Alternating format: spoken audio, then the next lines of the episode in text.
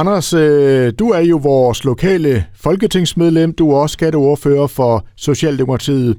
Og øh, I har jo vedtaget, at der skal indføres sådan en ny aftale omkring kilometerbaseret afgift for lastbiler.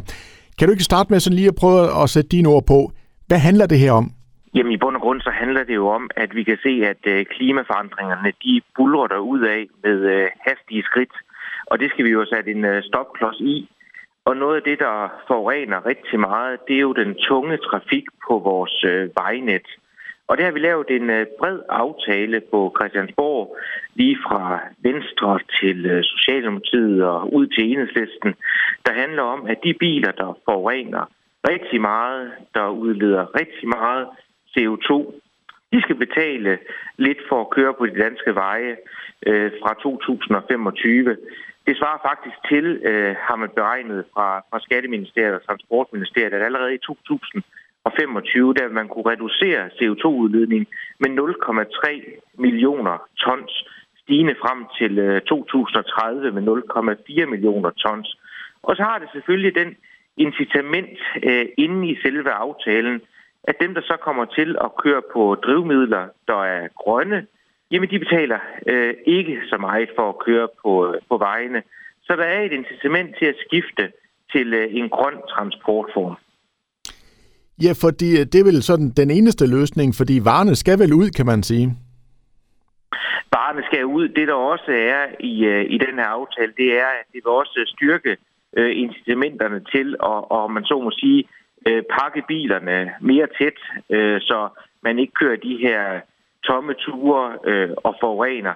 Så det er en øh, incitamentsmodel, og vi ved, at, øh, at afgifter det, øh, de virker, når vi snakker den, øh, den grønne omstilling, også for at få øh, økonomien til den grønne omstilling. Og der synes øh, vi, det er rimeligt, altså aftalepartierne, at øh, forureneren, det er også den, der er med til øh, at betale.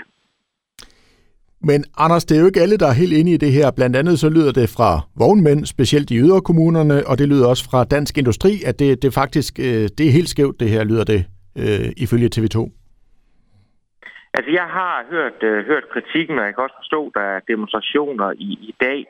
Og aftalekredsen følger også det her øh, meget tæt. Vi har faktisk aftalt i vores øh, aftalekreds, at vi mødes en gang hver halve år og følger op på implementeringen i forhold til, øh, til aftalen.